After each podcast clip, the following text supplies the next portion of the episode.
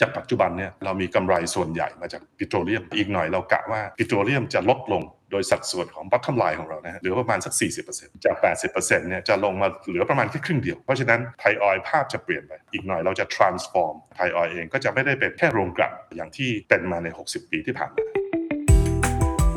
This is the Standard Podcast. Eye opening for your ears. The secret sauce.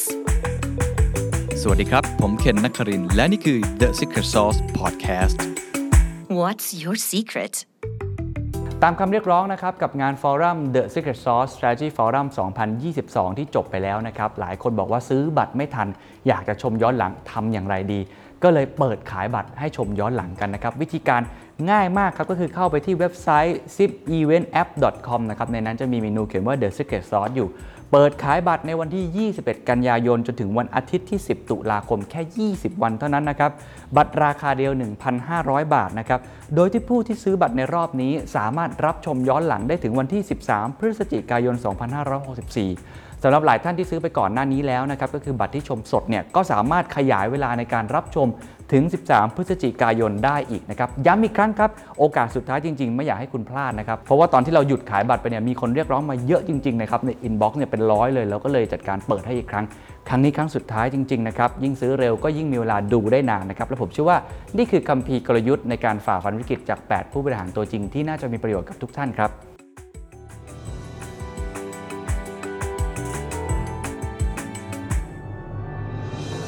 60 ปีไทยออยมุ่งสู่องค์กร 100 ปี กับการเปลี่ยนผ่านครั้งประวัติศาสตร์ การทรานส์ฟอร์ม ครั้งใหญ่ที่สุดครั้งหนึ่ง ลงทุนร่วม2แสนล้านบาท วันนี้อยากชวนคุยเรื่องอุตสาหกรรมพลังงานนะครับกับบริษัทโรงกลั่นที่หลายคนรู้จักกันเป็นอย่างดีอยู่แล้วนะครับ ก็คือไทยออยเขามีอายุถึง 60 ปี และเป็นบริษัทชั้นนำของเมืองไทยมากๆนะครับโรงกลั่นมีขนาดใหญ่มาก แล้วก็มีฐานะทางการเงิน หรือว่าเรื่องของกลยุทธ์ที่แข็งแกร่งมาตลอด แต่ต้องบอกว่าในช่วง 2-3 ปีที่ผ่านมามีการเปลี่ยนผ่านครั้งสำคัญนะครับ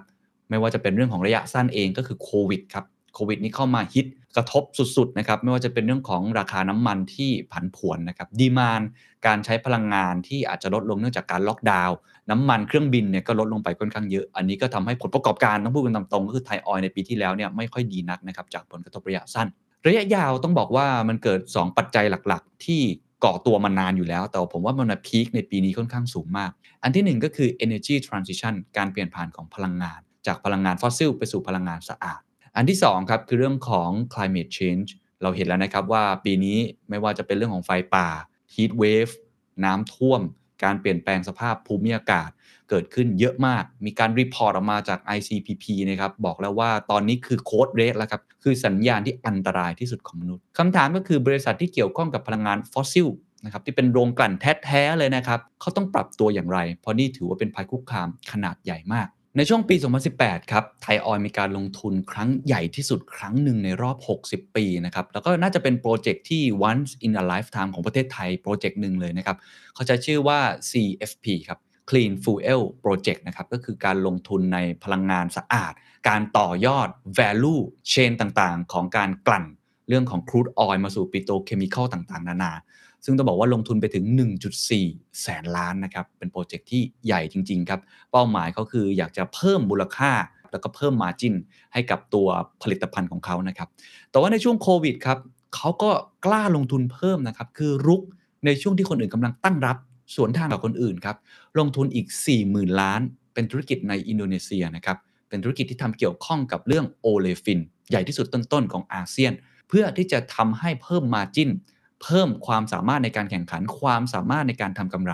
เพิ่มไปอีก รวมกันแล้ว 2 ก้อนนี้ 1.9 แสนล้าน โอเป็นเงินที่ก้อนใหญ่มากๆ ต้องบอกว่ามีความกล้าหาญมากๆนะครับในการลงทุนตรงนี้คำถามคือทำไมกลยุทธ์เขาถึงกล้าที่จะลงทุนรุกในช่วงที่รับ แล้วก็การที่เขาจะเปลี่ยนผ่านตัวเอง ไม่ว่าจะเป็นเรื่องของการเพิ่ม value ลงกลั่นจะทำอย่างไร ไม่ว่าจะเป็นเรื่องของการลงทุนในต่างประเทศ ไม่ว่าจะเป็นเรื่องของการที่จะรับมือกับการเปลี่ยนผ่านพลังงาน ไปสู่เรื่องของพลังงานไฟฟ้า พลังงานสะอาด หรือว่าไปสู่ธุรกิจอื่น ๆ ที่อาจจะเกี่ยวข้องเนี่ยมีวิธีการทำอย่างไร อะไรคืออุปสรรค อะไรคือโอกาส อะไรคือวิธีคิดของเขา แล้วก็อะไรคือคุณสมบัติของผู้นำที่จะนำพาองค์กร 60 ปีนี้ให้สามารถเปลี่ยนผ่านได้สำเร็จรุ่ล่วง ผมพูดคุยกับคุณวิรัตเอื้อนรมิตนะครับ CEO ของไทยออยครับ ผมเริ่มอย่างนี้แล้วกันนะครับ คุณวิรัตคือ ผมว่าไทยออยหลายท่านพอจะรู้จักอยู่แล้ว แล้วก็ถ้าเปรียบเป็นคนเนี่ยนะฮะอายุ 60 ปีเนี่ยต้องบอกว่าผ่านร้อนผ่านหนาวมาเยอะมากนะครับแล้วก็คงจะมีเรื่องราวต่างๆ ที่จะแชร์ให้ฟังได้นะครับ เลยอยากให้เล่าให้ฟังก่อนครับว่าปัจจุบันเนี้ยไทยออยคือใครทำอะไรอยู่ แล้วก็มีการเปลี่ยนแปลงอะไรยังไงบ้างครับครับต้องเรียนอย่างนี้ครับว่าปีนี้ก็เป็นปีที่ไทยออยเฉลิมฉลอง 60 ปี เราก่อตั้งมาตั้งแต่ปีคศนะฮะ1961 หรือพศ 2504นะฮะซึ่งตอนนั้นก็ถูกก่อตั้งมาเป็น JV นะฮะระหว่างครอบครัวคนไทยนะฮะก็คือครอบครัวชาวขอนยืนนะฮะแล้วก็ไปร่วม JV กับบริษัทน้ำมัน ระดับโลกก็คือ Shell แล้วก็ Caltex ไทยออยล์ก็เจริญเติบโตมาเรื่อยๆนะฮะจริง ๆ เริ่มจากการที่เป็นโรงกลั่นน้ำมัน เอกชนรายแรก ด้วยกำลังการกลั่นที่น้อยมาก ก็คือ 35,000 บาร์เรลต่อวันเท่านั้นเองเพื่อที่จะสนองต่อ demand ในประเทศในขณะนั้นไทยออยล์ก็ค่อยๆ เจริญเติบโตขึ้นเรื่อยๆ ขึ้นมาเป็น 220,000 บาร์เรลในปี 1994 นะฮะระหว่างนั้นประเทศไทยก็มีการเจริญเติบโต GDP โตขึ้นอย่างรวดเร็วไทยออยล์ก็เจริญเติบโตมาด้วย พร้อมกับเศรษฐกิจของประเทศนะฮะแล้วก็ขยายธุรกิจจากการกลั่นเนี่ยไปน้ำมันหล่อลื่นพื้นฐานปิโตรเคมีสาย aromatics นะฮะรวมทั้งธุรกิจ power ด้วย ซึ่งตอนนั้นเราก็เข้าไปประมูล IPP แล้วไทยออยล์ก็ชนะ IPP โรงแรกนะฮะหลังจากนั้นเราก็ขยายมาเรื่อยทำเอทานอลทำ LAB นะฮะซึ่งก็เป็นสารพื้นฐานในการทำผงซักฟอกนะฮะแล้วเราก็เจริญเติบโตมาจนถึง capacity ปัจจุบันก็คือ 275,000 บาร์เรลต่อวันเนี่ยในปี 2008 ไทยออยล์จริง ๆ มาตัดสินใจ ขยายโรงกลั่นจริง ๆ เมื่อสัก 2-3 ปีที่แล้วนะฮะปี 2018 เราตัดสินใจลงทุนในโครงการชื่อ Clean Field Project หรือ CFP นะฮะใช้เงินลงทุนประมาณเกือบแสนห้าหมื่นล้าน ซึ่งตอนนี้ดำเนินการประมาณ 7-80%นะฮะซึ่งอันนี้ก็หลังจาก capacity ช่วง 2008 ผ่านมา10 ปี เราก็มาตัดสินใจลงทุนอีกรอบหนึ่งซึ่งก็ต้องเรียนว่าไทยออยล์จริง ๆ แล้วประสบความสำเร็จมาตลอดเส้นทาง 60 ปีเลยนะฮะเราเป็นบริษัทแรกในหลาย ๆ เรื่อง ไม่ว่าจะเป็นโรงกลั่นเอกชนรายแรก นะฮะตั้งแต่ก่อตั้ง เราผลิตน้ำมันเบนซินไร้สารตะกั่วก็เป็นรายแรกนะฮะเราชนะโครงการไฟฟ้าเอกชนที่เรียกว่า IPP นะฮะด้วยกำลังโรงไฟฟ้าเนี่ย700เมกะวัตต์นะฮะก็เป็นรายแรก เป็นโรงกลั่นที่จดทะเบียนในตลาดทรัพย์เป็นรายแรกนะฮะแล้วก็จริงๆ เราได้ DJSI ด้วยนะฮะเป็น global industry leader เนี่ยในธุรกิจการกลั่นของไทยก็เป็นรายแรก วันเนี้ยก็ต้องบอกว่าเป็นโรงกลั่นที่ขนาดใหญ่ที่สุดนะฮะในประเทศไทยกำลัง capacity share ประมาณ 25%นะฮะแล้วก็ market share ในประเทศไทยประมาณ 30%นะฮะมีการลงทุนในธุรกิจตอนนี้เราถือหุ้นใน GPSC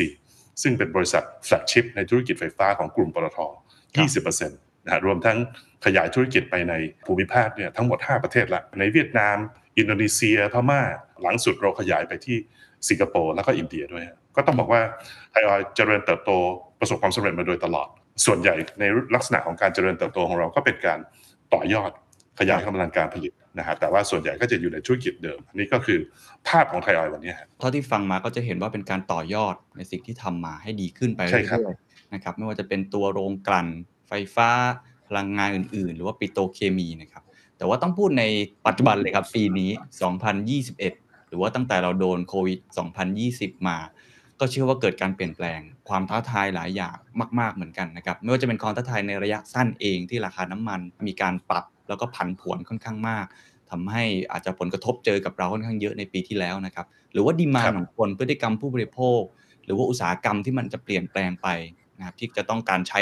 พลังงานต่างๆ ที่มันเปลี่ยน หรือว่าถ้ามองภาพระยะยาวเราก็จะเห็นเรื่องของ sustainability อยู่แล้ว ที่มันมีเรื่องของ energy transition เกิดขึ้น อยากให้ลองเล่าให้ฟังได้ไหมครับว่าปัจจุบันเนี้ความท้าทายหลักๆ ของคนที่ทำเกี่ยวกับอุตสาหกรรมพลังงาน อุตสาหกรรมที่เกี่ยวข้องเนี่ยมันมีอะไรบ้างที่เป็น อุปสรรคหลัก ๆ หรือว่าเป็นความท้าทายหลักๆครับพูดถึงวิกฤตปัจจุบันก่อนนะฮะหลักๆ ก็คือเรื่องของโควิดนะฮะที่ที่พูดถึงเนี่ยจริงๆไทยออยล์อย่างที่ผมเรียนมาเราเจริญเติบโตมา 60 ปีแล้วนะฮะแต่ว่าหลักๆ เราจะอยู่ในธุรกิจการกลั่นน้ำมันเป็นหลักนะฮะประมาณ 7-80%นะฮะในปีปกตินะฮะเราจะมีกำไรเนี่ยมาจากการผลิตน้ำมันเชื้อเพลิงพอเป็นอย่างนั้นเนี่ยจริงๆ เราก็เผชิญความผันผวนพอสมควร เพราะว่ามันก็ขึ้นอยู่กับราคาน้ำมันขึ้นอยู่กับ margin ของการกลั่นที่เรียกว่า gross refinery margin เป็นหลัก เพราะถ้า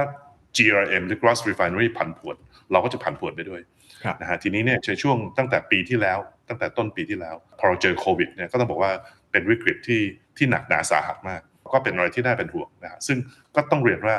ด้วยปัจจัยอันเนี้ยก็เข้ามากระทบ performance ของไทยออยล์ค่อนข้างเยอะนะฮะก็ต้องครับเรียนว่าปีที่แล้วเนี่ยทั้งเรื่องของโควิดทั้งเรื่องของการล็อกดาวน์ เกือบจะเรียกว่าทั่วโลกเลย ทั้งเรื่องของราคาน้ำมัน ปีที่แล้วเนี่ยถ้าจำกันได้ มีสงครามราคาน้ำมันใช่นะฮะระหว่างซาอุดิอาระเบียนะฮะกับทางรัสเซียเนี่ยว่าทะเลาะกันก็ทำให้ราคาน้ำมันตกหวบเลย ปีที่แล้วทำให้ผลประกอบการในไตรมาสหนึ่งของเราเนี่ยนะฮะเราขาดทุนไปหมื่นสามพันล้านอืมนะฮะหลักๆก็เป็นเพราะว่า stock loss ก็เนื่องจากราคาน้ำมัน มันตกลงมาจาก 65 เหรียญเนี่ยลงไปต่ำกว่า 30 เหรียญนะฮะเพราะฉะนั้นนี่ก็เป็นผลทำให้เราขาดทุนจากราคาน้ำมันมากพอสมควรนะฮะดีมานที่หายไป นะฮะซึ่งก็ต้องบอกว่าทุกวันเนี่ยดีมานที่หายไปก็ส่วนใหญ่กลับมาแล้วนะฮะน้ำมันเบนซินดีเซลเนี่ยจริงๆแล้วถือว่าในแง่ของดีมานนะฮะกลับมาค่อนข้างเยอะถึงแม้ครับในแง่ของmargin เนี่ยยังกลับมาไม่ไม่เหมือนก่อนโควิดนะฮะอืมแต่ว่าปัจจัยที่กระทบเรามากที่สุด demand ที่กระทบไทยออยล์มากที่สุด เวลาปกติเนี่ยไทยออยล์จะมีผลกำไรที่ดีนะฮะเพราะว่าเราผลิตน้ำมันที่เรียกว่า jet fuel นะฮะอ่าก็คือน้ำมันอากาศยานเนี่ยครับเยอะที่สุดในประเทศไทย จริงๆแล้วผมผมว่าน่าจะบอกว่าเยอะที่สุด ในภูมิภาคเหมือนกันพอการเดินทางทางอากาศเนี่ยมันเกือบจะเรียกหายไปเลยเนี่ยนะฮะก็ทำให้กระทบผลประกอบการของเราค่อนข้างเยอะนะฮะเพราะฉะนั้นเนี่ยในช่วง 2 ปีที่ผ่านมาต้องเรียนว่ากระทบ performance เราเยอะพอสมควร จริง ๆ ตอนนี้เนี่ยถ้าพูดถึงในประเทศภาคตะวันตกนะฮะทาง western เนี่ยการเดินทางเขาเริ่มกลับมาแล้วใช่นะคครัรับบผมเข้าใจว่า domestic flight เนี่ยในประเทศเหล่านี้น่าจะกลับมาประมาณสัก 7-80%แล้ว international flight เนี่ยอาจจะประมาณสัก 5-60% นะฮะเทียบกับ pre covid นะฮะแต่ว่าอย่างที่ว่าก็คือในประเทศไทยเรายังล็อกดาวน์กันอยู่พอสมควรนะฮะเพราะฉะนั้นดีมานก็จะหายไปในส่วนนี้นะฮะแต่ว่าของเราจะโดน 2 เรื่องคือ 1 เรื่องดีมานนะฮะสองคือเรื่องราคา ซึ่งราคาเนี่ยมันจะขึ้นอยู่กับระดับราคาทั่วโลก ซึ่งตอนนี้มันเริ่มราคาเริ่มดีขึ้นนะฮะดีมานอาจจะยังมีผลกระทบอยู่พอสมควร เพราะฉะนั้นเนี่ยในช่วงตั้งแต่ปีที่แล้วมาจนถึงปีเนี้ยในแง่ของไทยออยล์เรา มีมาตรการระยะสั้นที่ดำเนินการเนี่ยสามลักษณะ อันที่หนึ่งเนี่ยผมบอกว่าเป็น people first นะฮะพอมีวิกฤตโดยเฉพาะวิกฤตเกี่ยวกับเรื่องโรคภัยไข้เจ็บเนี่ยคนต้องมาก่อนอืมนะฮะเพราะฉะนั้นเราให้ความสำคัญกับการดูแลพนักงานของเรา ดูแลครอบครัวของพนักงานของเราเป็นหลักสองก็คือ short term profitability ก็คือถึงแม้ว่าจะมีผลกระทบนะฮะจากดีมาที่หายไป margin ที่ลดลงเนี่ยทำยังไงเราจะสามารถที่จะ ensure ว่าการดำเนินการไม่สะดุดนะฮะแล้ว bottom line เราเนี่ยผมว่าดีที่สุด ในสถานการณ์ ส่วนที่3เนี่ยเราเรียกว่า the show must go on ก็คือถึงแม้ว่าจะมีผลกระทบระยะสั้นเนี่ยแผนยุทธศาสตร์ของเรายังต้องดำเนินไปอยู่ต่อเนื่อง เพราะว่าจริงๆแล้ว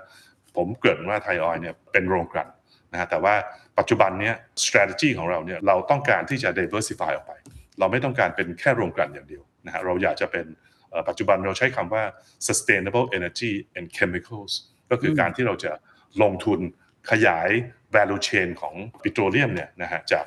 น้ำมันอย่างเดียวเนี่ยไปสู่เพชรเคมไปสู่ปิโตรเคมีนะฮะซึ่งตอนนี้เรามี aromatics นะฮะแต่ว่าเราจะขยายไปให้ไกลกว่านั้น ก็คือจะไปถึง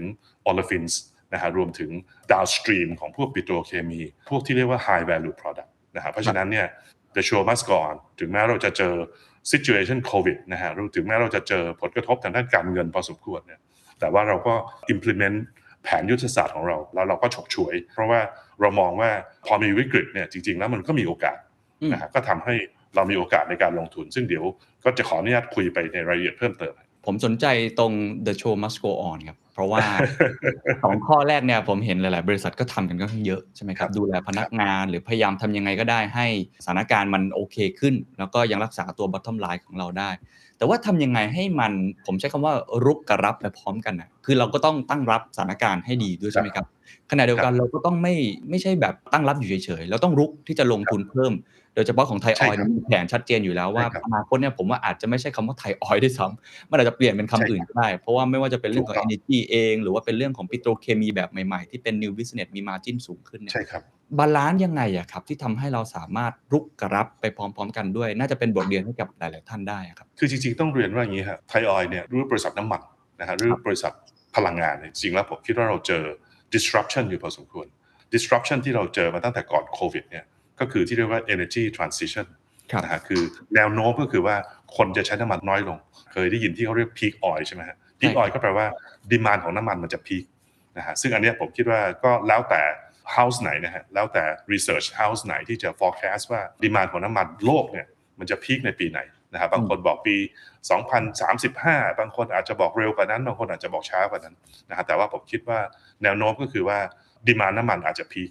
นะฮะเพราะว่าคนจะเริ่มไปใช้อย่างอื่นมากขึ้น ซึ่งครับ alternative ของเอ่อน้ำมันก็คือพวกพวก renewable พวกลมพวกโซลาร์พวกไฟฟ้าโดยเฉพาะไฟฟ้านะครับปัจจุบันอืมก็พูดถึงเรื่อง electrification นะฮะก็คือแทนที่จะใช้น้ำมันไปใช้ไฟฟ้าแทนนะฮะซึ่งอันเนี้ยผมว่าเข้ามากระทบเราค่อนข้างเยอะ อย่างที่เราคุยกันเรื่อง EV electric vehicle เนี่ยรถไฟฟ้าเนี่ยจริงๆแล้วกระแสเข้ามาเร็วมากแรงมากนะฮะครับถึงแม้ว่าจริงๆแล้วเราอาจจะยังไม่ค่อยเห็นนะฮะรถไฟฟ้าวิ่งกันมากนะแต่ตอนนี้ก็เริ่มมีไฮบริดรถที่เป็นไฮบริดก็คือใช้น้ำมันบวกใช้ไฟฟ้าเนี่ย fuel efficiency ก็คือประสิทธิภาพในการใช้พลังงานเขาดีขึ้นเรื่อยๆนะฮะอันนี้ก็จะเป็นกระแสที่เข้ามากระทบกับเอ่อธุรกิจน้ำมัน ธุรกิจปิโตรเลียมนะฮะธุรกิจพลังงานอยู่แล้ว อีกกระแสหนึงที่เข้ามากระทบเราเยอะก็คือกระแสเรื่องสิ่งแวดล้อมอืม นะฮะซึ่งอันนี้ผมคิดว่าเราก็ปฏิเสธไม่ได้นะฮะครับโดยเฉพาะยิ่งถ้าเราดูข่าวทุกวันเนี้ยเราจะเห็นข่าวภูมิอากาศทั่วโลกที่ค่อนข้างรุนแรงมากนะฮะไม่ว่าจะเป็น heat wave ในอเมริกา ซึ่งหลังๆก็เกิดขึ้น ผมว่าบ่อยมากถูกคนะรับฮะหรือน้ำท่วมในเยอรมันซึ่งไม่เคยเกิดหนักขนาดนี้นะฮะหลังสุดเราได้ยินข่าวเรื่องฝนพันปีที่จีนใช่ครับนะฮะหรือหรือแม้แต่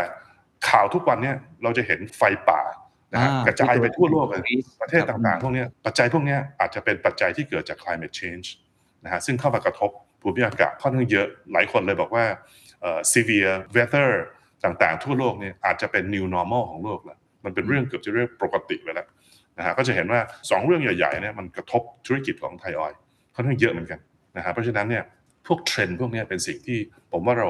มองข้ามไม่ได้ครับ นะฮะเราต้อง alert นะฮะแล้วเราก็ต้องปรับตัว ถึงแม้ว่าโดยส่วนตัวผมจะเชื่อว่าอีก 20 ปีข้างหน้าคนก็ยังใช้น้ำมันอืมนะฮะเพราะว่าจริงๆแล้วน้ำมันอาจจะถูกทดแทนโดย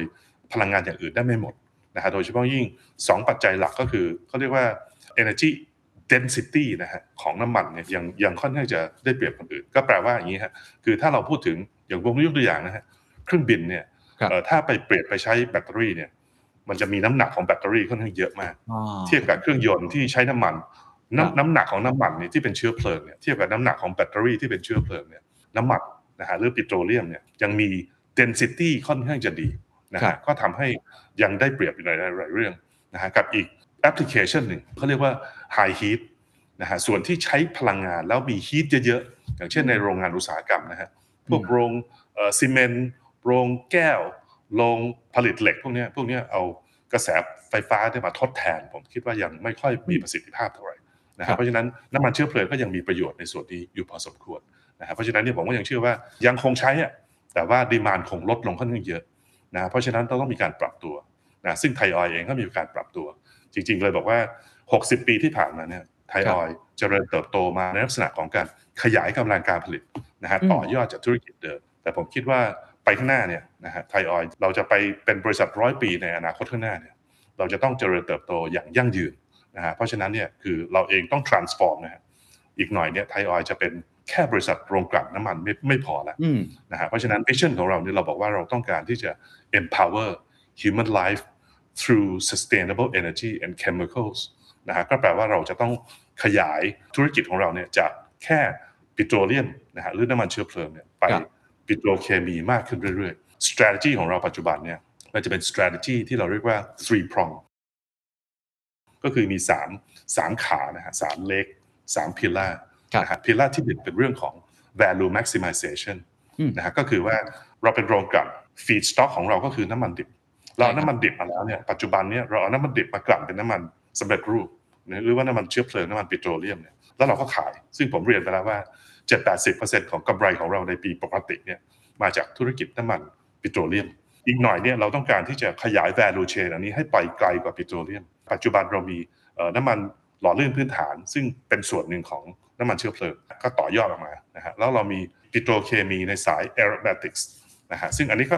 เป็น value chain ต่อเนื่องมาจากน้ำมันเชื้อเพลิงหรือปิโตรเลียมพอเราลงทุนโครงการพลังงานสะอาดที่ผมเรียนไปแล้วใน 2 ปีที่แล้วนะฮะปี 18เนี่ยสามปีที่แล้วเนี่ย เราตัดสินใจลงทุนโครงการ CFP หรืออืม Clean Fuel Project เนี่ยซึ่งโครงการใช้เงินลงทุนประมาณแสน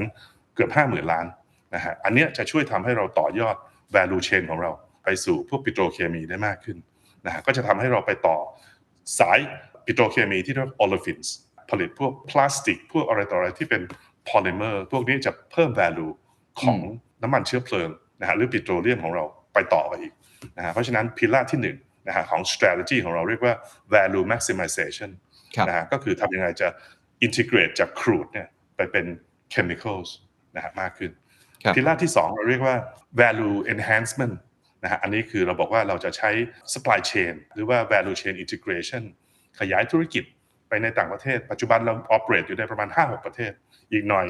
อาเซียนทั้งหมดเนี่ยจะเป็นตลาดของเรา เพราะเราจะมีผลิตภัณฑ์เพิ่มขึ้น portfolio ของ product ของเราก็จะใหญ่ขึ้น เพราะฉะนั้นเราก็จะ กระจาย product ของเรานะฮะไปในประเทศอาเซียน ซึ่งจริง ๆ ต้องบอกว่า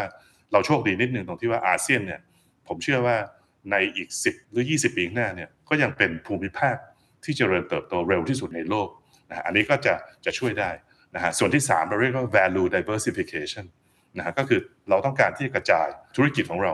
ให้ไปไกลกว่าปิโตรเคมีหรือปิโตรเลียมนะคครัรับบซึ่งตอนนี้เราก็มีการลงทุนในธุรกิจไฟฟ้าอยู่แล้วส่วนหนึ่ง นะฮะแต่ว่าเราอีกหน่อยเราก็จะขยายธุรกิจในส่วนอื่น ๆ ที่เกี่ยวข้องทั้งเรื่องของ healthcare นะฮะหรือเรื่องของ bio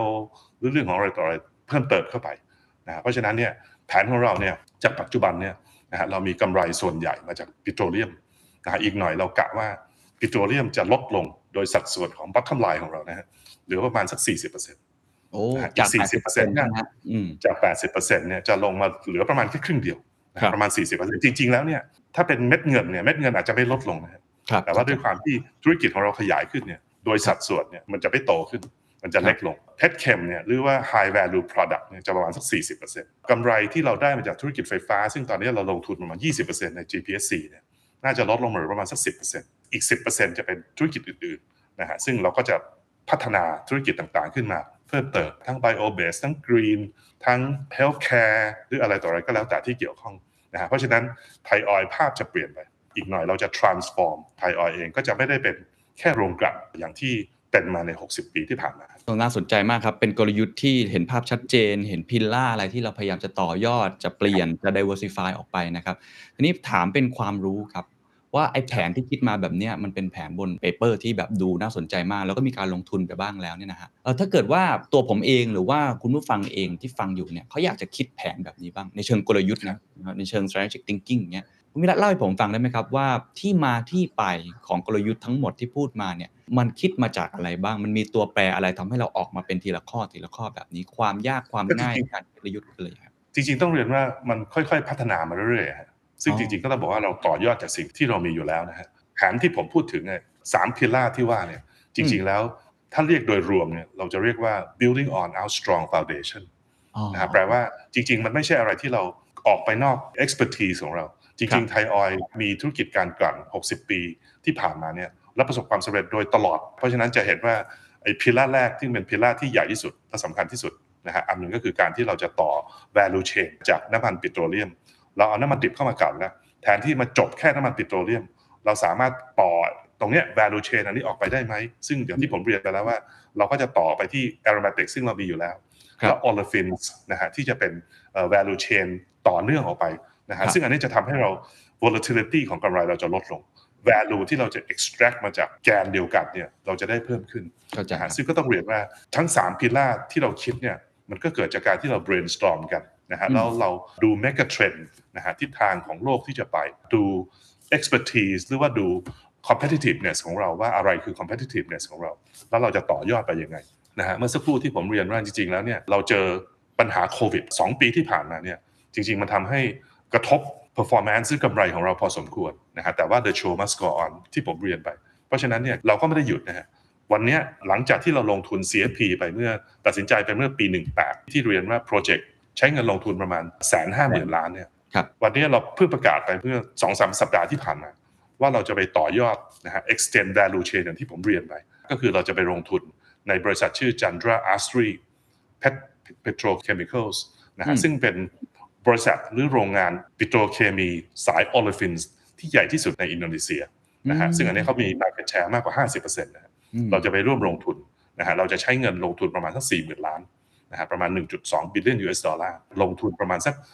15.4%โดยไปจองซื้อหุ้นที่เขาจะออกใหม่ให้เรานะฮะอืมซึ่งเราถือว่าเนี้ยเป็น rare opportunity นะฮะเพราะว่าพอโครงการ CFP เสร็จเนี่ยผมจะมี feedstock ที่จะไปต่อยอด olefins นะฮะซึ่งถ้าผมรอให้โครงการ CFP ของผมเสร็จเนี่ยอีกประมาณ 2 ปี 2 ปีกว่าข้างหน้าเนี่ยแล้วค่อยไปเริ่มไม่ทันนะทัฮะเอ่อทำโรงงาน olefins เนี่ยอืมผมอาจจะต้องใช้เงินใช้เวลาอีกประมาณ 5 ปีอืม นะฮะใช้เงินลงทุนอีกประมาณ 5 เท่ากว่าที่ผมลงทุนไป4 0,000ล้านครับนะฮะซึ่งก็แปลว่ามันจะช้าไปนะฮะเพราะฉะนั้นเนี่ยเราก็เลยคิดว่าถ้าอย่างนั้นเราลงทุนเลยนะฮะตอนนี้พอดีบริษัท Chandra Asri เนี่ยเรียกย่อๆว่า CAP CAP เนี่ยเขามีแผนจะลงทุนโครงการจะ double capacity ของเขานะฮะแล้วเขาอยากจะได้ผู้ร่วมทุน strategic partner เนี่ยนะฮะซึ่งจริงๆ บริษัทนี้เนี่ยมี SCG ร่วมอยู่แล้วนะฮะอ๋อ SCG ลงทุนในบริษัทนี้ประมาณสัก 10 ปีที่แล้วแล้วครับ เราก็จะเป็น partner อีกคนคนที่ 3 ที่จะเข้าไปช่วยกันพัฒนาโปรเจกต์นี้ด้วยนะฮะซึ่งก็จะเห็นว่าการลงทุนอันเนี้ยในแง่ไทยออยล์เราถือว่า match กับยุทธศาสตร์ของเรามากเลย เพราะว่าแทนที่เราจะรอนะฮะหลังจาก CFP เสร็จแล้วก็ไปสร้างเอง เราต่อยอดเลยนะฮะผมใช้คำว่าเสียบปลั๊กเลยนะฮะพอ CFP ของเราเสร็จเนี่ยภายในประมาณสักสองสามปีข้างหน้าเนี่ยนะฮะเราสามารถส่ง feed stock ไปอัปเกรด value ดำเนินตามแผนยุทธศาสตร์ของเราที่คุยพูดเมื่อสักครู่เลยทำได้เลย นะฮะอันนี้ก็จะต้องบอกว่าเป็นการ jump start ในส่วนของไทยออยเนี่ยเข้าไปใน value chain olefins นะฮะครับในที่ดีก็คือหนึ่งเราไปลงทุนในบริษัทที่ดำเนินการอยู่แล้วอืมนะฮะเพราะฉะนั้นเราสามารถบุ๊กรายได้เข้ามาได้เลย หลังจากครับที่เราใส่เงินเข้าไปเราบุ๊กรายได้ได้เลย ไปร่วมกับพัฒนาโครงการ ซึ่งจะ double capacity ของบริษัทเนี้ยก็ทำให้มี growth ทันทีเลย เพราะ growth plan เขาทำมาอยู่แล้ว รวมทั้งการที่อินโดนีเซียเป็นประเทศที่กำลังเติบโต ในธุรกิจปิโตรเคมีต้องเรียนว่าอย่างนี้ครับประเทศไทยเนี่ย over supply นะเออโรง olefins ต่างๆของเราเนี่ยนะฮะในประเทศไทยเนี่ยกำลังการผลิตเนี่ยมากกว่าดีมานของเรานะฮะเพราะฉะนั้นเนี่ยเราเราต้องส่งออกครับตรงกันข้ามกับอินโดนีเซีย หรือเวียดนามหรือประเทศอาเซียนที่กำลังโตนะฮะครับประเทศพวกเนี้ยนำเข้าอืมนะฮะเพราะฉะนั้นเนี่ยการที่เราไปลงทุนใน capacity ในประเทศเหล่านี้มันทำให้เราได้ราคาที่ดีกว่า เพราะไม่ต้องส่งออกอืม นะฮะจริง ๆ แล้วมันจะกลายเป็น import parity price ซึ่งปกติราคาจะดีกว่าครับนะฮะก็เลยถือว่าอันเนี้ยเป็น opportunity ที่ดีมาก ซึ่งต้องเรียนว่าโอกาสอันเนี้ยเกิดขึ้นเพราะ crisis นะฮะเพราะว่าพอมีโควิดเนี่ยทาง CAP เนี่ยเขาก็เลยมองว่าเขาอยากจะหา partner มามาอ๋อมาช่วยแบ่งความเสี่ยงกับเขานะฮะครับมาช่วยร่วมลงทุนกับเขาเราก็เลยได้ไปลงทุนนะฮะอืมซึ่งจริง ๆ ต้องเรียนว่าช่วงนี้เป็นช่วงที่เรา stretch นิดหน่อยนะฮะเพราะว่าทางด้านการเงินหรือกำไรกำไรเนี่ยเราอาจจะ หย่อนลงไปหน่อยนะฮะแต่ว่าเรามองว่าอันเนี้ยเพื่อที่จะทำให้แผนยุทธศาสตร์ของเราเดินต่อไปได้ และไปได้ด้วยความเร็วด้วยนะฮะไทยออยจะได้ transform ได้เร็วขึ้นเนี่ยเราก็เลยคิดว่าเราเราไปลงทุนซะเลยนะฮะครับถึงแม้ต้องใช้เงินนะฮะครับจากแสนห้าหมื่นลงไปอีกสี่หมื่นนะฮะก็ต้องบอกว่าช่วงนี้เป็นช่วงที่ไทยออยใช้เงินลงทุนค่อนข้างเยอะ ก็เป็นการลงทุนที่เหมือนกับอาจจะสวนทางกับคนอื่นนะฮะ แล้วถือว่าในช่วงวิกฤตมันมีโอกาสจริง ๆ เนาะใช่ทำให้ครับเราเห็นโอกาสใหม่ๆถูกถูกถ้าเกิดไม่เกิดวิกฤตโควิดจริง ๆ ทางถูกต้องอินโดนีเซียอาจจะไม่ได้หา partner ก็ได้ ผมคาดบอกว่าจริง ๆ competitiveness ของไทยออยเนี่ยมันชัดอยู่แล้วนะครับกับการที่มีครับประสบการณ์มาอย่างยาวนานนะครับในเรื่องของการกลั่นอะไรต่างๆนะฮะแต่ว่าตอนนี้ที่เราจะต่อยอดไป new business ต่างๆ ทั้งในแง่ของการเพิ่ม value สิ่งที่เราทำอยู่แล้วนะฮะจากปิโตรเลียมเนี่ยเป็นปิโตรเคม แต่คุณภาพสูงมากขึ้น margin สูงครับขึ้น หรือไปไฟฟ้าหรือไปธุรกิจอื่นๆเนี่ยก็ต้องบอกว่าตัวคู่แข่งหรือ landscape ก็จะเปลี่ยนไป จะมีคู่แข่งใหม่ ๆ เกิดขึ้นมากมาย olefin เนี่ยอย่างเมื่อกี้ที่คุณวิรัตได้อ้างถึงเนี่ยจริง ๆ ก็ต้องบอกว่ามีคนเก่งๆทำอยู่เยอะใช่ครับพอสมควรใช่ครับมีโน้ตฮาวอยู่เยอะพอสมควรใช่ครับไฟฟ้านี่ไม่ต้องพูดถึงค่ะเยอะมากๆ พอสมควรเลยร วมทั้งธุรกิจอื่นทุกคนก็เป็นสตาร์ทอัพอะไรใหม่ๆ ที่เขากำลังเร่ง speed ตัวเองมากขึ้นคำถามของผมคือเราเพิ่มความสามารถในการแข่งขัน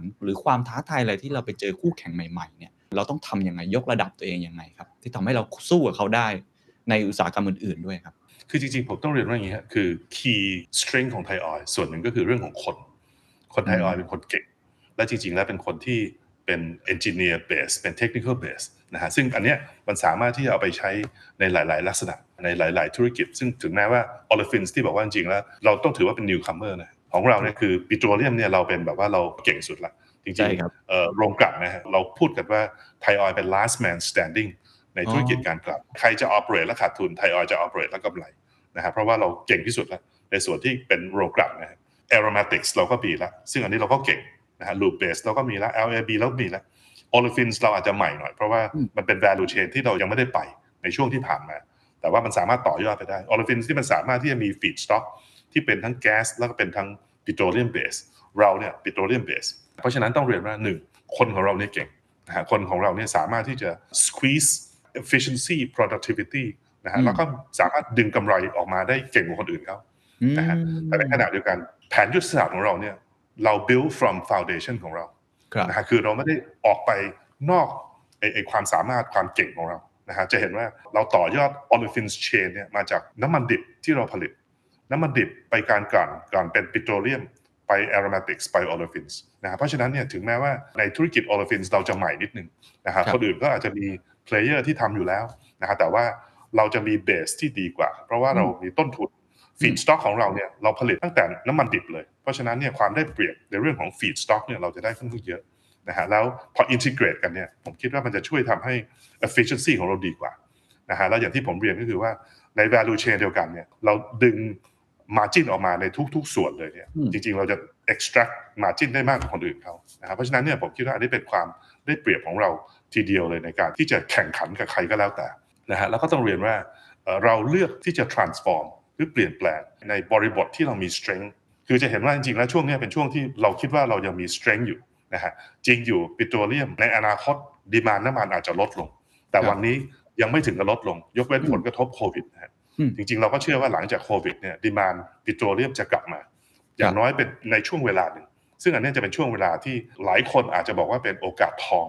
ของธุรกิจการกลับ อย่างน้อยในช่วงหนึ่งนะฮะคือถ้ายาวๆไปแล้ว10ปี20ปีอาจจะไม่ใช่นะฮะอืมดีมานน้ำมันอาจจะลดลงแต่ว่าครับหลังจากที่โควิดจบไปแล้วเนี่ยเนื่องจากผลกระทบของโควิดนะฮะมันจะไม่มีการเพิ่ม capacity ของการกลั่นในอดีตเนี่ยปกติทุกๆ รอบทุกๆ รอบทุกๆ period เนี่ยก็จะมีคนลงทุน refining capacity ใหม่ครับนะฮะเพื่อที่จะมา catch up กับดีมานแต่ว่าช่วงพอโควิดปุ๊บเนี่ยจริงๆ มันเริ่มมาก่อนหน้านั้นแล้ว มันจะไม่มี capacity ใหม่เข้ามา ในช่วงเวลาหนึ่งเลย เพราะฉะนั้นเนี่ยบางคนเขาบอกว่าช่วงประมาณสักปี 2 2 4 2 5 ไปจนถึงสิ้นทศวรรษนี้คือ 2030เนี่ยกำไรจากการกลั่นอาจจะดี ซึ่งอันเนี้ยมันจะเป็นการที่เราจะสามารถสะสม strength ของเราได้นะฮะเลยบอกว่าจริงๆแล้วเนี่ยเราเลือกที่จะ implement แผนยุทธศาสตร์ของเราอย่างรวดเร็ว เพราะว่าเราต้องการที่จะ capitalize จังหวะเวลา แล้วก็เขาเรียกว่า transform หรือ change เมื่อเรามี position of strength เรายังมีความแข็งแรง เรายังมีความสามารถ เราก็ควรจะพยายามที่จะปรับตัวนะฮะเพื่อรับกระแสต่างๆ ที่เราคาดการณ์ว่ามันจะเกิดขึ้น ครับฟังแล้วค่อนข้างจะชัดเจนมากนะครับ แต่ทีนี้ต้องมองอีกด้านหนึ่งเหมือนกันครับ ความเสี่ยงครับ มีความเสี่ยงอะไรบ้างไหมครับ เมื่อกี้เห็นบอกบิวจากฟ u n เดชันของเรา strength ที่เรามีใช่ครับหรือโอกาสในช่วงเวลานี้ที่อาจจะใช้เวลาอีกสักพักหนึ่งกว่าจะไปถึงช่วงพีค ก็อาจจะทำให้เราได้มาจิ้นเพิ่มขึ้นอะไรก็ว่ากันไป เพราะว่า supply อาจจะไม่ได้เพิ่มตามไปด้วย แต่ว่าผมว่ามันก็มีความเสี่ยงเพราะผมเห็นบริษัทแน่นอนครับที่เป็นแน่นอนไม่ว่าจะเป็นขุดเจาะเองที่เป็นต้นทางเลย หรือจะเป็นครับโรงกลั่นครับเองเนี่ยโอ้ก็มีการครับเล y off ในต่างประเทศเล y off คนเยอะพอสมควรนะครับใช่ครับแล้วก็มีการปครัรับบค่อนข้างเยอะครับความเสี่ยงครับที่ที่กังวลที่สุดคืออะไรในตอนนี้ครับความเสี่ยงก็คือว่าถ้าสถานการณ์ถ้า crisis มันมัน drag on นานกว่าที่เราคิดครับถูกไหมฮะอย่างที่ผมเรียนก็คือว่าช่วงโควิดเนี่ยถ้าถ้าสมมติว่าทั่วโลกยังล็อกดาวน์กันต่อไปอีก สองสามปีอย่างเงี้ยมันก็จะทำให้ financial strength ของเราเนี่ยอาจจะ weak ลงไปนะครัฮะบในขณะที่จริงๆเราต้องเรียนว่าเป็นช่วงเวลาที่เราลงทุนเยอะนะฮะอืมตั้งแต่โครงการ CFP นะฮะแสนห้าหมื่นล้าน แต่ว่าโชคดีตรงที่ว่าอย่างโครงการ CFP เนี่ยผมว่าเราเดินไปแล้วประมาณสัก 7-80%ก็แปลว่าเงินเนี่ยใช้ไปแล้วประมาณ 7-80%เพราะฉะนั้นเงินที่ต้องใช้ที่เหลือก็อาจจะไม่เยอะละเพียงแต่ว่าเราก็ดับเบิลลงไปนะฮะเราก็เพิ่มการลงทุนลงไปใน value chain ต่อเนื่องที่ผมพูดถึงเราลงแคปในอินโดนีเซียใช้เงินอีกประมาณสัก40,000 ล้านเนี่ยนะฮะก็เป็นช่วงเวลาที่เรา extend ตัวเอง เรา stretch ตัวเองเนี่ยเพื่อที่จะเอ่อเดินตามแผนยุทธศาสตร์ของเรา ทีนี้ถ้าสมมติว่าธุรกิจโดยปกติเนี่ยที่เรียกว่า BAU นะฮะครับ business as usual นะฮะก็คือธุรกิจการกลั่นที่เราดำเนินอยู่แล้ว มัน drag on ไปสถานการณ์โควิด มันยืดยาวไปเนี่ยมันก็อาจจะทำให้เราเกิด stress มากขึ้น ซึ่งอันเนี้ยผมคิดว่าเราก็มองว่ามันเป็นความเสี่ยงระดับหนึ่ง นะฮะแต่ว่าผมเชื่อว่าเราก็ mitigate ความเสี่ยงต่างๆนะฮะจริงๆแล้วเนี่ยเราไปลงทุนในแคปเนี่ยไทยออยก็ได้มีการประกาศแผนการเพิ่มทุนการลงทุนที่เราเรียกว่า recapitalization นะฮะเพื่อที่จะสร้าง strength ของเรานะฮะเราประกาศไปแล้วบอกว่าเราเราจะลงทุน 40,000 ล้าน ในช่วงต้นเราจะใช้ bridge loan นะฮะซึ่งเราได้แล้วจากธนาคารพาณิชย์เนี่ยครับนะฮะบวกด้วยปตทซึ่งเป็นผู้ถือหุ้นใหญ่ของเราเนี่ยนะฮะเอ่ออีก 40,000 ล้านเพื่อลงทุนครับนะฮะครับเอ่อ bridge loan เนี่ย 18 เดือนนะฮะ แล้วระหว่าง 18 เดือนเนี่ยผมก็จะไปทำแผนที่เรียกว่า take out นะฮะซึ่งที่เรา announce แผนไปก็คือเราจะขาย asset ส่วนหนึ่งก็คือหุ้นที่เราถือใน GPSC ส่วนหนึ่งอ๋อนะฮะบวกด้วยเพิ่มทุนส่วนหนึ่งนะฮะซึ่งอันเนี้ยประกาศไปในตลาดหมดแล้วนะฮะ investor รับทราบไปแล้วว่าเราจะดำเนินการ ซึ่ง feedback ดีไหมกับคแผรับนของเราดีมากนะฮะเพราะว่าไม่ว่าจะเป็น rating agency นะฮะก็ออกมา reaffirm rating อืมของเรา เพราะว่าเขาเห็นว่าหนึ่งคือเราดำเนินตามแผนยุทธศาสตร์ที่เราวางเอาไว้ครับ สองก็คือเรามีแผนการ funding ที่ชัดเจน ทั้งเรื่องของการขาย asset บวกด้วยการเพิ่มทุน equity investor นะฮะหรือว่าผู้ลงทุนในหุ้นของไทยออยล์ผมเชื่อว่าเขาก็มีความเข้าใจอืมนะฮะถึงแม้ว่าต้องยอมรับว่าการเพิ่มทุนจะกระทบเขาเหมือนกันนะฮะมันเกิด dilution นะถูฮะกแต่ว่าอันนี้เรา keep it to the minimum เพราะว่า dilution ผมว่าประมาณสักน่าจะประมาณ8% ไม่เยอะฮะไม่เยอะมาแต่กถ้าสมมติราคาหุ้นไทยออยล์ดีขึ้นจริงๆ dilution จะน้อยกว่านี้นะครัฮะบเพราะฉะนั้นก็จะเป็นแผน recapitalization ที่เอ่อ comprehensive นะฮะแล้วตอบโจทย์ในอนาคตด้วยนะฮะในอนาคตไทยออยล์ก็จะมีความเข้มแข็งทางการเงินมากขึ้น ซึ่งอันเนี้ยจะเป็นส่วนหนึ่งที่ mitigate risk อย่างที่เมื่อสักครู่ผมพูดว่า ถ้าสถานการณ์โควิด หรือการล็อกดาวน์มันลากยาวออกไปกว่าที่ที่พูดถึงเนี่ยนะฮะอาจจะทำให้กระทบผลประกอบการโดยรวมของเรานะฮะแต่อย่างไรก็ตามเรามีแผน นะฮะที่จะรองรับเรื่องพวกนี้อยู่มากพอสมควรนะฮะก็จะช่วยทำให้ความเสี่ยงต่างๆมันลดลงนะฮะครับผมคิดว่าเราดำเนินการหลายเรื่องเพื่อที่จะลดความเสี่ยง ก็ถือว่าเป็น well thought out แล้วก็ well balanced plan น่าสนใจมากครับ มีเรื่องการเงินก็มีการจัดการมีการแจ้งต่อผู้ถือหุ้นต่อ shareholder อย่างชัดเจน ผมเข้าใจว่าเขาคงเห็นแล้วครับว่าทิศทางยุทธศาสตร์ของเราค่อนข้างชัดนะครับแล้วก็มีโอกาสอยู่มากมาย แต่ว่าสิ่งหนึ่งครับที่เวลาผมคุยกับผู้บริหารครับคุณวิรัตก็จะเป็นครับผมความท้าทายใหญ่มากเลยครับ ก็คือเรื่องของ mindset ของคน เมื่อกี้ครับผมแปลกใจนิดนึงนะ ที่คุณวิรัตบอก strength ของไทยฮอยนี่คือคนนะคือคนเนี่ยเก่งมากเรื่องที่เขาทำอใช่ยู่ครับเพียงแต่ ผมไม่แน่ใจว่าคนที่ทำประสบความสำเร็จมาเกิน 30 ปีที่อยู่กับไทยออยล์มา แล้วก็เป็นคนที่เก่งมากในเชิงวิศวกรรม สามารถที่จะ read capacity maximization optimization ได้ดีครับมากเลย เมื่อเขาต้องเปลี่ยนตัวเองครับไปสู่อุตสาหกรรมใหม่ๆ ซึ่งผมไม่แน่ใจว่าแม้ว่ามันจะดูใกล้กันแต่ผมคิดว่าคงมีรายละเอียดที่แตกต่างกันพอสมควรครับมีปัญหานี้ไหมครับในการเปลี่ยนคนมีปัญหานี้ไหมครับในการที่จะต้องให้เขาลืมความสำเร็จเดิมๆแล้วก็ปรับตัวเพราะนี่เท่ากับงานเขาก็เพิ่มขึ้นเหมือนกันถูกไหมครับเอ่อ strength ของไทยออยล์เนี่ยตั้งแต่ 60 ปีที่ผ่านมาคือเรื่องคน แต่โอเคคนจริงๆมันก็มีเปลี่ยนถ่ายไปหลาย generation แล้วนะฮะ generation แรกนี่ผมคิดว่าเกษียณไปหมดแล้วละฮะ60ปีที่แล้ว วันนี้เนี่ยผมคิดว่า baby boomer ลดลงไปเรื่อยครับ นะฮะเอ่อ gen gen x ก็ลดลงไปเรื่อยนะฮะตอนนี้ gen y gen z เนี่ยผมเข้าใจว่ารวมกันแล้วเนี่ยเอ่อประมาณสักน่าจะ60%แล้วนะฮะคือหมายถึงคน generation ใหม่เนี่ยนะฮะเข้ามาครับ take over งานต่างๆ ของไทยออยค่อนข้างเยอะนะฮะเพราะฉะนั้นตอนนี้ก็เป็นการเบลนกันระหว่างคนรุ่นเก่าคนรุ่นใหม่นะฮะแต่ว่าดีตรงที่ว่า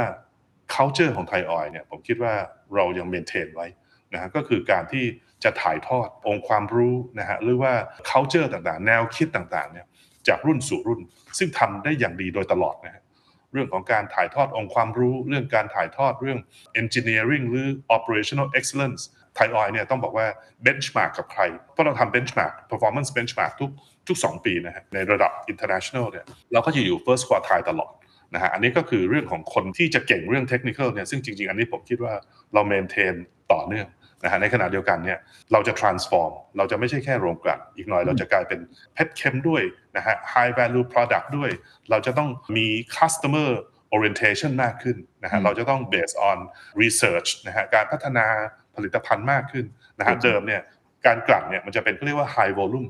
อืม low margin ตอนนี้เราก็เริ่มขยับมาเป็น high volume medium margin ครับนะฮะอีกหน่อยเนี่ยพอเราไป high value product มันจะเป็น low volume นะฮะแล้ว high margin นะฮะใช่เพราะฉะนั้นเนี่ยบริบทหรือความต้องการความเชี่ยวชาญก็จะเปลี่ยนไป ซึ่งผมอืมว่าอาจจะโชคดีตรงที่ว่ามันเป็นช่วงเวลาที่เราก็เปลี่ยนถ่ายเหมือนกันอ๋อนะฮะคนรุ่นใหม่ก็จะเข้ามาก็จะมาเสริมนะฮะเพราะจริงๆแล้วคนรุ่นใหม่เขาก็มีข้อดีต่างๆ ในแง่ของเขานะฮะการที่ผมว่าคนรุ่นใหม่จะมีมีแนวคิดที่เปิดกว้างมากขึ้น พร้อมที่จะรับการเปลี่ยนแปลงมากขึ้น เรียนรู้เร็วขึ้น need empowering นะฮะคือคนรุ่นใหม่ที่ต้องการ challenge แต่ว่าคุณต้องให้ authority เขาไปทำงานด้วย นะฮะผมคิดว่าเหล่านี้มันทำให้จะต้องเบลนกันนะฮะซึ่งผมว่าโซฟาเราเราทำได้ดีนะฮะการที่จะเบลนคนต่างๆ ขึ้นมาเพื่อที่จะทำให้รองรับทิศทางยุทธศาสตร์ของเรารองรับการดำเนินธุรกิจของเราต่อไปในอนาคต ก็เลยบอกว่ามันจะเป็นช่วงเวลาที่เราจะต้องบริหารจัดการนะฮะทำยังไงคุณจะเอาสิ่งที่ดีที่สุดในแต่ละคนขึ้นมาใช้ทำยังไงคุณจะเบลนระหว่าง culture เก่าที่ดีอยู่แล้วในส่วนหนึ่งนะฮะบวกด้วย requirement ใหม่นะฮะของธุรกิจ นะฮะซึ่งจะต้องมารองรับ disruption ต่างๆ การเปลี่ยนแปลงต่างๆ ซึ่งทุกวันนี้ต้องเรียนว่าการเปลี่ยนแปลงเกิดขึ้นเร็วมากนะฮะเพราะฉะนั้นการที่เราจะต้องพัฒนาการที่จะต้อง develop นะฮะแล้วมันก็จะสอดคล้องกับ generation ต่างๆ ในในไทยออยการ blend in การส่งเสริมการโค้ชเขานะฮะอืมการให้โอกาสเขาการให้เขานำองค์กรต่อไปในอนาคตผมคิดว่านี่คือคีย์ ผมขออนุญาตกลับมาชวนคุยเรื่องการลงทุนเพิ่ม ไม่ว่าจะเป็นเรื่องของขยายไปต่างประเทศครับหรือว่าในมุมของ diversification ไฟฟ้าเอง หรือว่าธุรกิจอื่นๆ ที่เมื่อกี้พูดเกรินมาก็น่าสนใจไม่ว่าจะเป็น healthcare อะไรต่างๆ นอกจากตัว CAT แล้วเนี่ยผมเอาไอ้อันแรกก่อนนะครับ ที่จะขยายไปต่างประเทศในในธุรกิจที่เราแข็งแรงอยู่แล้ว มีแผนลงทุนเพิ่มอะไรนอกจากนี้ไหมครับ หรือว่าอันนี้ประมาณนี้ก่อนนะในช่วงนี้ คือช่วงนี้ต้องเรียนว่าอย่างนี้ฮะเอ่อทั้งโครงการ CFP Clean Fuel Project นะฮะบวกด้วยการลงทุน CAP ที่อินโดนีเซียเนี่ย สองโปรเจกต์รวมกันเนี่ยประมาณสักแสนเก้าหมื่นล้านแล้วนะฮะก็ถือว่าเป็นเม็ดเงินที่ค่อนข้างใหญ่สำหรับไทยออยล์นะฮะครับตัว CFP เนี่ยแสนห้าหมื่นล้านอันเนี้ยเป็นโครงการที่ใหญ่ที่สุดในประวัติศาสตร์ของไทยออยล์แต่ว่ามันเป็นความจำเป็นนะฮะเพราะเราคิดว่าโรงกลั่นอายุ 60 ปีแล้วถึงเวลาที่ต้อง rejuvenate นะฮะโรงกลั่นใหม่ๆ เพื่อที่จะทำให้เรา maintain competitiveness ของธุรกิจของเราต่อไปครับในอนาคตนะฮะแล้วจริงๆ แล้วโครงการ CFP มันช่วยทำให้เรามีความสามารถในการแข่งขันเพิ่มขึ้นนะฮะสามารถ กลั่นน้ำมันดิบที่หนักและถูกผลิตผลิตภัณฑ์ที่เบาและแพงขึ้น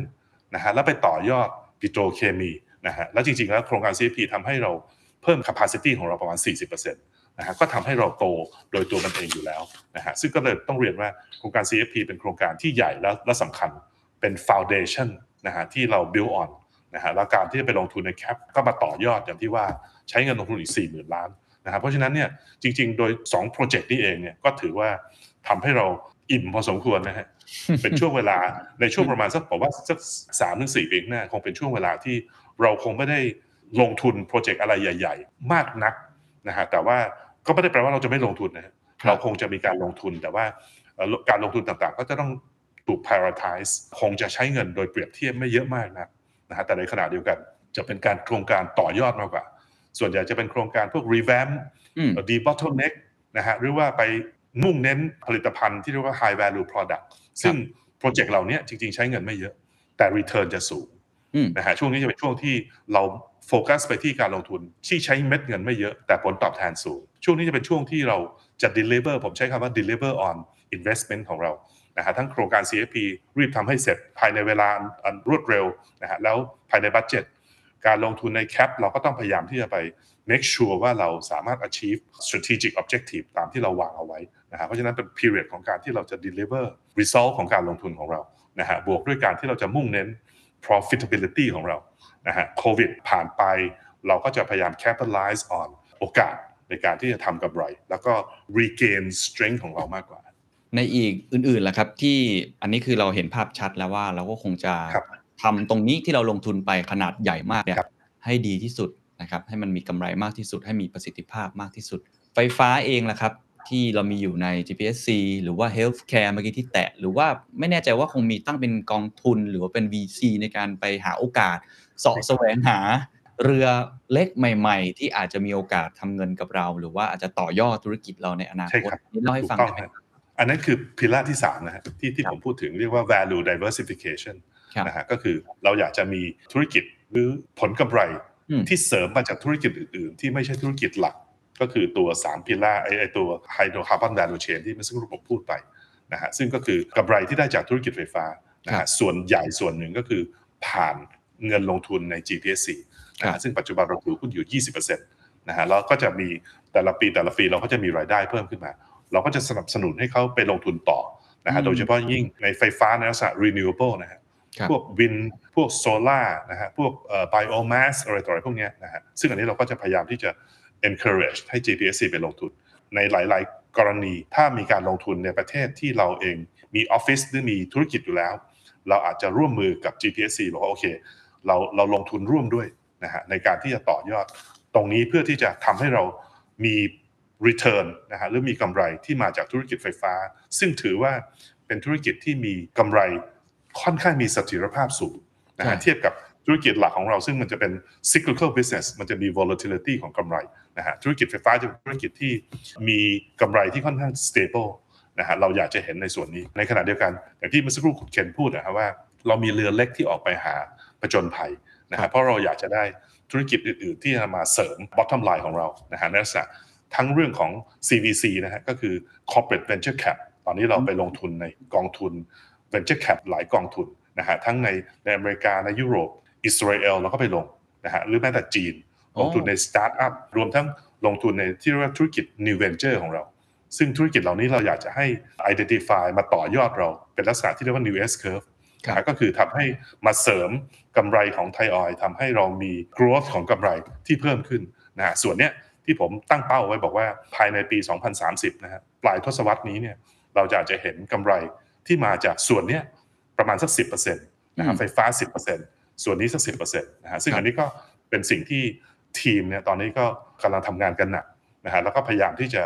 explore opportunity ต่างๆ เหล่านี้ฮะซึ่งอันนี้ก็ผมว่าเป็นจุดที่น่าสนใจทีเดียวฮะครับน่าสนใจมากครับ ผมถามช่วงท้ายๆแล้วกันนะครับ พอเราคุยมาทั้งหมดเราเห็นภาพกลยุทธ์ของไทยออยชัดเจนมากนะครับ เห็นยุทธศาสตร์ที่กำลัง ongoing อยู่กำลังไปอยู่ แล้วก็เห็นครับการพยายามจะเหมือนกับเผื่อพื้นที่ให้ตัวเองได้ explore อะไรใหม่ๆด้วยได้ทดลองอะไรใหม่ๆ ไม่ได้แค่ build จาก foundation ของตัวเอใช่งครับทีนี้สิ่งที่น่าสนใจก็คือว่าจากประสบการณ์ของคุณวิรัตเอง หรือว่าจากประสบการณ์ของไทยออยล์60 ปีที่เราเห็นมาเนี่ยนะครับ ผมคิดว่าในอนาคตบริษัทพลังงานนะอุตสาหกรรมเนี้ยมันคงจะต้องมีรูปแบบที่เปลี่ยนแปลงไปค่อนข้างเยอะ พูดถึงถอนรากถอนโคนเลยนะฮะในอนาคตเนี่ยคิดว่าบริษัทพลังงานที่อยู่ในอุตสาหกรรมแบบนี้ หรือเกี่ยวกับปิโตรเคมีปิโตรเลียมที่จะแข่งขันได้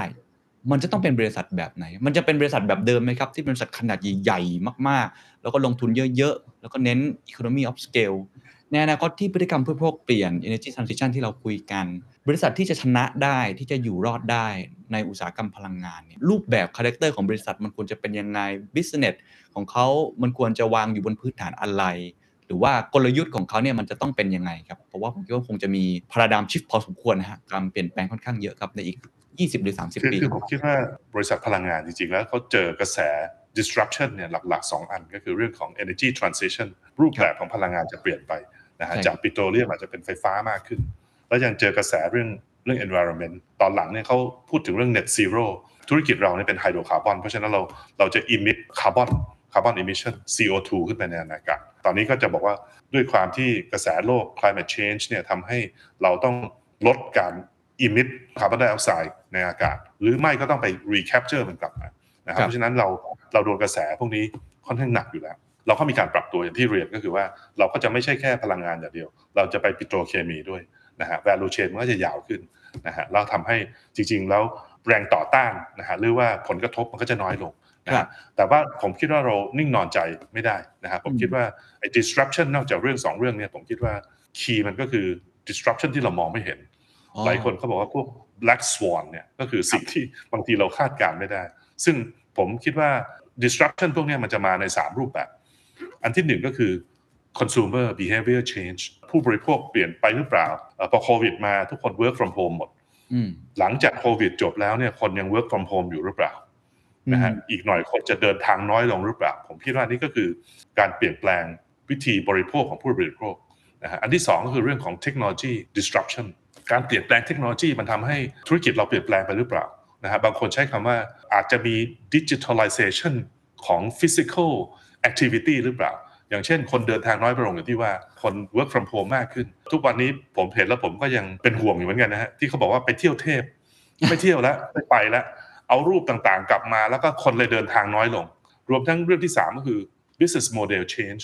disruption คือการเปลี่ยนแปลงวิธีการทำธุรกิจ ผู้บริโภคอาจจะไม่ได้สนใจ product แล้วผู้บริโภคอาจจะสนใจ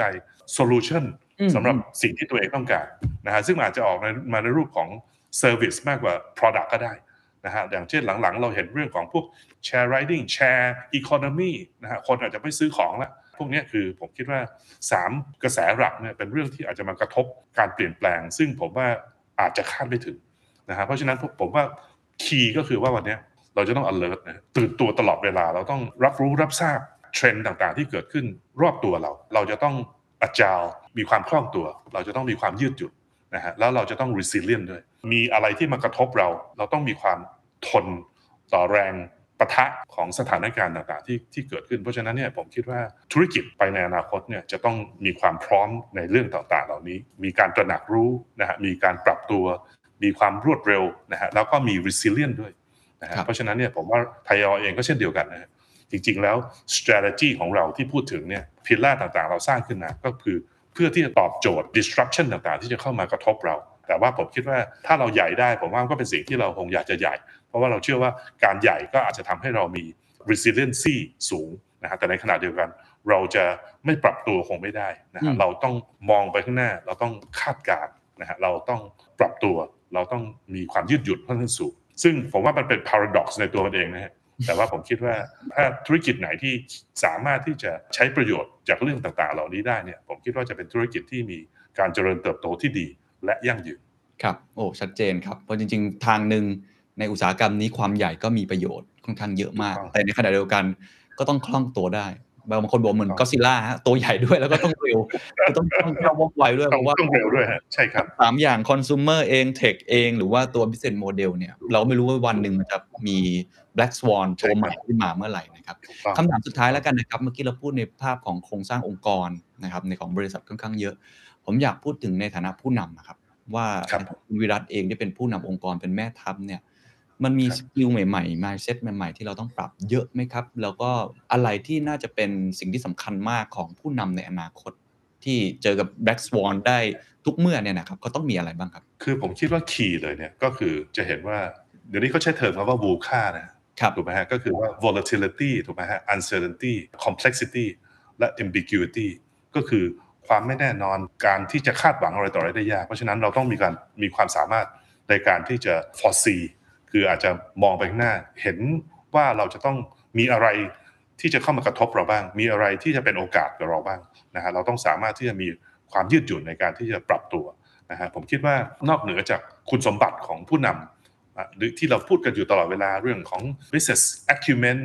นะฮะเรื่องของการบริหารจัดการคนเรื่องของการรู้จักในการที่บริหารจัดการเรื่องการเงินเรื่องธุรกิจเรื่องอะไรต่ออะไรก็แล้วแต่เนี่ยผมคิดว่าคีย์ของ ผู้บริหารในอนาคตคือการที่จะเป็น change agent ต้องนำองค์กรให้มีการเปลี่ยนแปลงด้วยนะฮะซึ่งผมว่าอันนี้สำคัญ อย่างเงี้ยไทยออยเราบอกว่าเรามีความสำเร็จมากตลอดเส้นทาง 60 ปีที่ผ่านมา ซึ่งถือว่ายาวไกลนะฮะจริง ๆ แล้วไทยออยล์ก็เป็นบริษัทในกลุ่มปตทปตทบริษัทแม่อายุวันนี้ผมก็จะว่า 43 ปี คือไทยออยล์เก่าแก่กว่านะฮะเพราะฉะนั้นเราก็จะไปถึงป้ายการเป็นองค์กรร้อยปีก่อนนะฮะแต่ว่าการที่เราเดินมา ยาวไกลเนี่ยก็แปลว่าเราต้องรู้จักการเปลี่ยนแปลงเหมือนกัน เราจะทำเหมือนกับที่เราเคยทำแล้วเราจะคิดว่ามันเราจะสำเร็จเหมือนกับที่สำเร็จเนี่ยผมคิดว่าอาจจะไม่ได้เป็นอย่างนั้นตลอดไปนะฮะเพราะฉะนั้นเนี่ยผมคิดว่าผู้นำจะต้องมีวิสัยทัศน์ที่มองไปข้างหน้าคาดการณ์อาจจะถูกบ้างผิดบ้างนะฮะแต่ว่าผมคิดว่าต้องนำการเปลี่ยนแปลงด้วยนะฮะทำยังไงจะสามารถที่จะพาองค์คาพยพเนี่ยให้มีการเปลี่ยนแปลง อย่างที่ผมเรียนว่าเราควรจะเปลี่ยนแปลงในเวลาที่เรามี strength เราไม่ไม่ใช่ไปเปลี่ยนแปลงเอาตอนที่เราไม่มีทางเลือกแล้วถึงเวลาต้องเปลี่ยนแล้วผมว่าอันนั้นน่ะช้าไปแล้วนะครับเพราะฉะนั้นก็เลยบอกว่าอะไรที่เราจำเป็นต้องทำเราต้องมองไปข้างหน้านะฮะแล้วทำให้องค์กรทั้งองค์กรตระหนักถึงความจำเป็นต้องมีการเปลี่ยนแปลง คือหลาย ๆ ครั้งเนี่ยคนจะมีความรู้สึกมี comfort zone อืมนะฮะมีความรู้สึกที่จะต่อต้านการเปลี่ยนแปลง บางคนเขาบอกเหมือนทฤษฎีเอ่อกบต้มนะฮะถ้าเราเอากบไปต้มแล้วค่อยๆจุด ไฟให้มันค่อยๆร้อนไปเรื่อยๆกบจะไม่มีความรู้สึกเลย แล้วก็จะอยู่อย่างนั้นไปเรื่อยๆนะฮะแล้วผมเข้าใจว่าโดยการทดลองที่ว่าคือกบตายเลยนะฮะเพราะว่าไม่รู้ร้อนรู้หนาวนะฮะแต่ถ้าสมมติน้ำมันร้อนอยู่แล้วจับกบโยนลงไปโจดกบมันก็ได้กระเด้งออกมานะฮะเพราะฉะนั้นเนี่ยทำยังไงเราจะให้คนในองค์กรมีความรู้สึก ว่าเขาจำเป็นที่ต้องเปลี่ยนแปลงนะฮะผมคิดว่าอันนี้คือคือคีย์นะฮะในสถานการณ์ปัจจุบันนะฮะว่าจำเป็นที่ต้องมีการเปลี่ยนแปลง ต้อง alert ต้องมองไปข้างหน้า และต้องนำการเปลี่ยนแปลงนะฮะต้องคอมมิวนิเคชการเปลี่ยนแปลง ผมคิดว่าอันนี้ก็เป็นคีย์อันหนึ่งที่สำคัญ ขอบคุณมากนะครับ เข้าใจในหลายประเด็นมากทั้งอุตสาหกรรมพลังงานเอง เห็นเรื่องการวิธีคิดของคุณวิรัตในการวางกลยุทธ์ แล้วก็สุดท้ายเรายังได้ความรู้นะครับในเรื่องของความเป็นผู้นำที่จะต้องเป็น change agent คือ